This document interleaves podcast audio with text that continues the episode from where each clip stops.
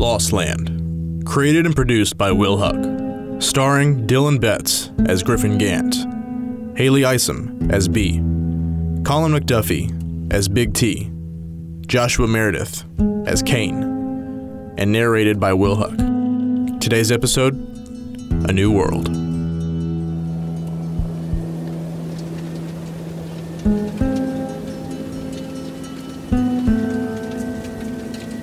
Gusts of wind blow over a dusty, barren landscape.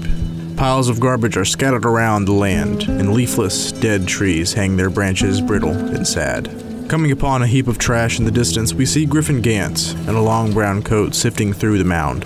He is alone. Finishing up his search, he thinks about how he got here, and he talks to himself on the way back to his home. I can barely remember a time where I wasn't sifting through a pile of garbage looking for something to eat. Yeah, it gets kind of hard to find a decent meal when everything organic in the world has been disintegrated.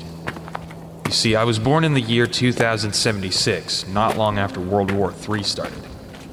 I don't remember much from that time because it was spent mostly staring at the walls of a bunker. For months, what I can remember of my family and me were held up in a one room concrete shelter. When the bombs fell, we were all expecting nukes. Now, looking back on it, nukes would have been better. Instead, the world was introduced to the O-bomb, a device with the capability to vaporize all organic material for thousands of miles. By the time they were dropped, all the major countries of the world had them. Six fell on Europe, seven in the Middle East, nine in Russia, ten in Asia, a few in all the other continents, and 14 in the good old US of A. After the dust settled, less than 1% of the world's population remained, and all the food and plants had been turned to ash. The important thing to take from all this there was a war, and everyone kind of lost. Hence the fire and brimstone we all live in now. Well, less fire and brimstone currently, and more really dirty and dusty. Leaving the piles of scrap behind, Griffin makes his way back to his current residence. He reaches the town, and a voice shouts from behind. Hey, Griffin, you and I need to talk. Hey, Big T! What's the T stand for anyway? Tim? Tom? Tina? Cut the crap, Gant.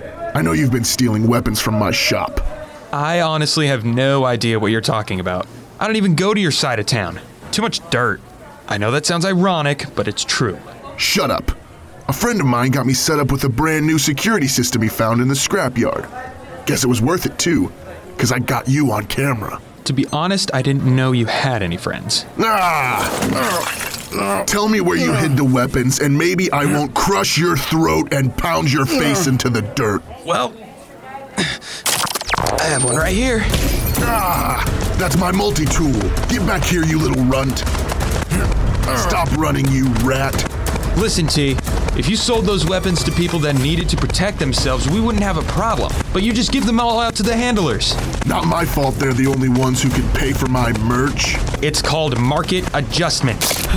Don't you throw that. Those beams aren't stable. You'll kill us both. Ah! Sorry, T, but I think you'd better find a new hobby. You won't be running much longer when I tell the handlers what you did. There's not much left of the world at this point. Some towns in safe zones still try to have some sort of stability, but it's mostly just every man and or woman for themselves. I live in New Dreary right now, and it's no exception. Big T thinks he owns the place because he supplies protection, but he's really just another pawn in the handler's game to rule the world or something. Like there's anything left to rule anyway.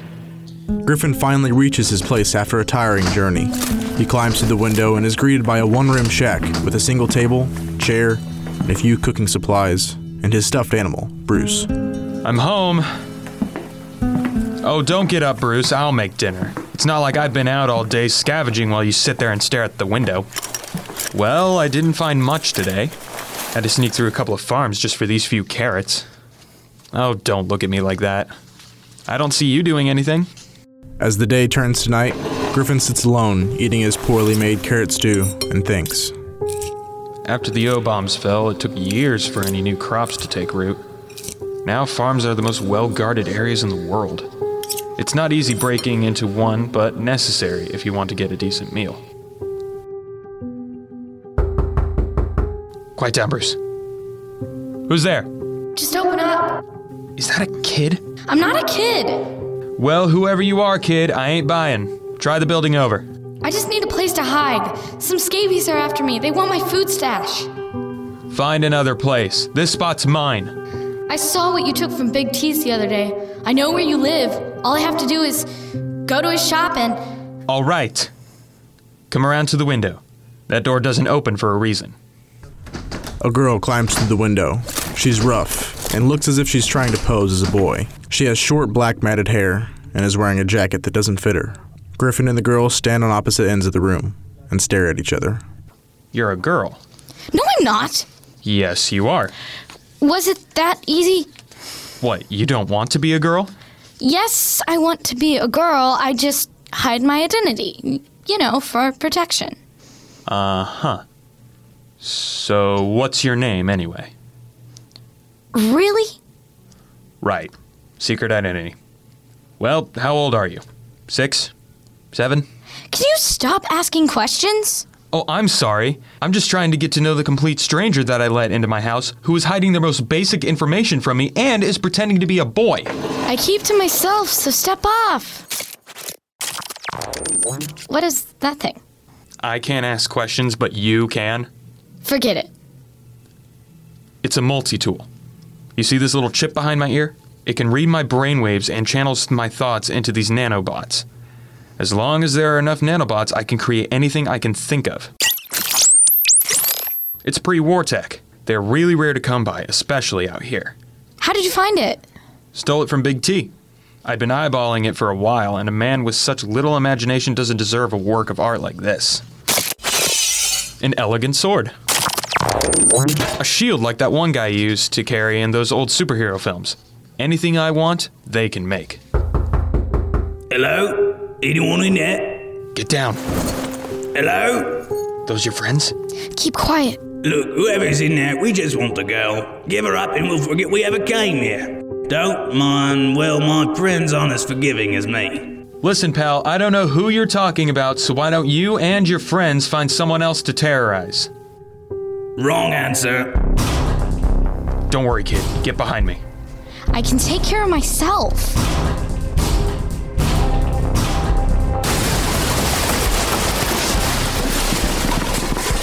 As the door falls to the ground, four rugged, sketchy men barge into the room and circle Griffin and the girl.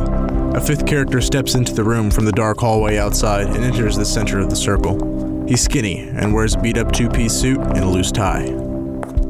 Hey, B, you got those codes for us? You and your dumb friends can forget about your codes. Go get someone else to do your dirty work, Kane. I'm out. Oh, no, you're not. You're not out until I say you're. Hey, you heard the lady. She's done with whatever it is you guys are doing. And. Your name is a letter? Shut up. I don't believe we've met. I'm Kane, the connoisseur of collectibles. Wow. You really went all out with the alliteration there. I'm Griffin. Now, if you and your gang wouldn't mind, I have a door to fix.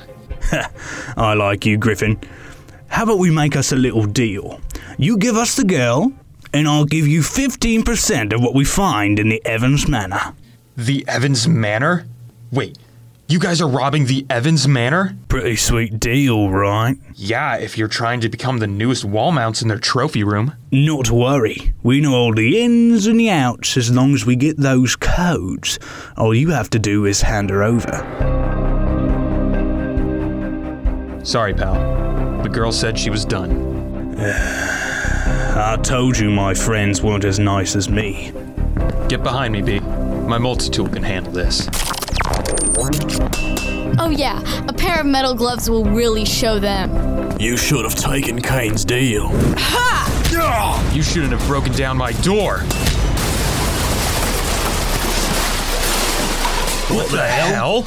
As everyone rises to their feet after the blast, a group of handlers rush in through the hole in the wall. These military looking goons are hired by the folks that run New Dreary, and they are not to be messed with. Mechanical visors cover their faces in black, and they appear and move almost robotic. What is particularly interesting about these characters is that they have no tongues. To keep absolutely loyal and secure to their employers, they can only communicate through programmed responses played through their visors. They circle the other half of the room as Kane and his henchmen still cover the front door. Griffin and B are now totally surrounded. Griffin Gant. Oh, perfect. Hey, Big T. Hey, Griff.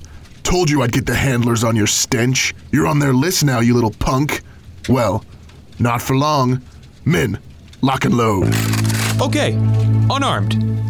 See? Hey, handlers, you're too late. This guy's got something I want. I'll be willing to give him to you after we're done, for a small price, of course. Stay out of this, Kane. This doesn't concern you. That's where you're wrong, Big T. The girl is coming with us. You know these handlers won't let that happen. They may not be able to talk other than their programmed responses, but you know anyone involved in handler business has to go. The girl will come with us. Listen, guys. It seems we're in a bit of a pickle, so let's just call this one a draw. Shut it, Griffin. So, Kane, what's it gonna be? All right, boys, you've heard the man. Take him down. B, get down! Stay down and follow me. There's a hatch in the floor. It's our only way out. Hey, they're getting away! Oh, no, you don't. Ah, Ah! Let go! Keep going, B! I'm going. you're not getting away with this. Ugh. Stop hitting me with my own weapon. Ugh! Now you're dead. No, wait! No, you don't. I've told you, he's mine. Ah, get off. Let go of me, Kane. Come on, Bruce. I told you to get off me. Ah. That'll teach you. See you, T! Damn it! Ceasefire! Hey, you down there. They got away. Send out your search parties. They can't be far.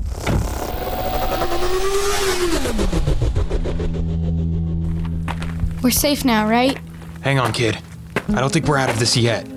That speeder was in a hurry. They're looking for us. What are we going to do? I don't think there's much we can do. We got to get out of town. Leave New Dreary? Shh! But this is the only safe zone for miles. We don't have much of a choice. Handlers don't stop until they have their man. God, I've been doing this sort of thing for months now. I never thought someone would be crazy enough to get the handlers involved. Well, now they are. Good job. Listen, kid, I wasn't the one that came banging on your door. All right, this isn't doing us any good sitting here arguing. We need to move. I got a speeder stashed on the outskirts of town. If we can make it there, we should be in the clear. Uh, Griffin? What about them? B spots two handlers down the alley, heading their way with searchlights. Why do you idiots even have these things if you can't talk? Find them, or I'll get someone else who can. Damn! In another run of bad luck, Griffin and B are spotted. Stop. Run! Take my hand. In a mad scramble of events, Griffin and B are on the run from all the scum of this war torn town. As he dashes to save his life and his new companion, Griffin again wonders how he got here. All my life, I've been trying to stay above ground, stay out of trouble, and keep my head down. Watch out, B! Thanks! Stop them! I guess when you're trying to do the right thing in a world full of wrongs, it's kinda hard to do that. There's not much left. It's all just a cesspool of terror, struggle, and radiation. Lots of radiation. The year is 2101, and I'm by myself now. Well, pretty much everyone's by themselves. After the war, everyone lost. We're all on the run now. We're all just trying to get by in this lost land. Will Griffin and B make it out of New Dreary alive before strangling themselves? Find out next week on Lost Land.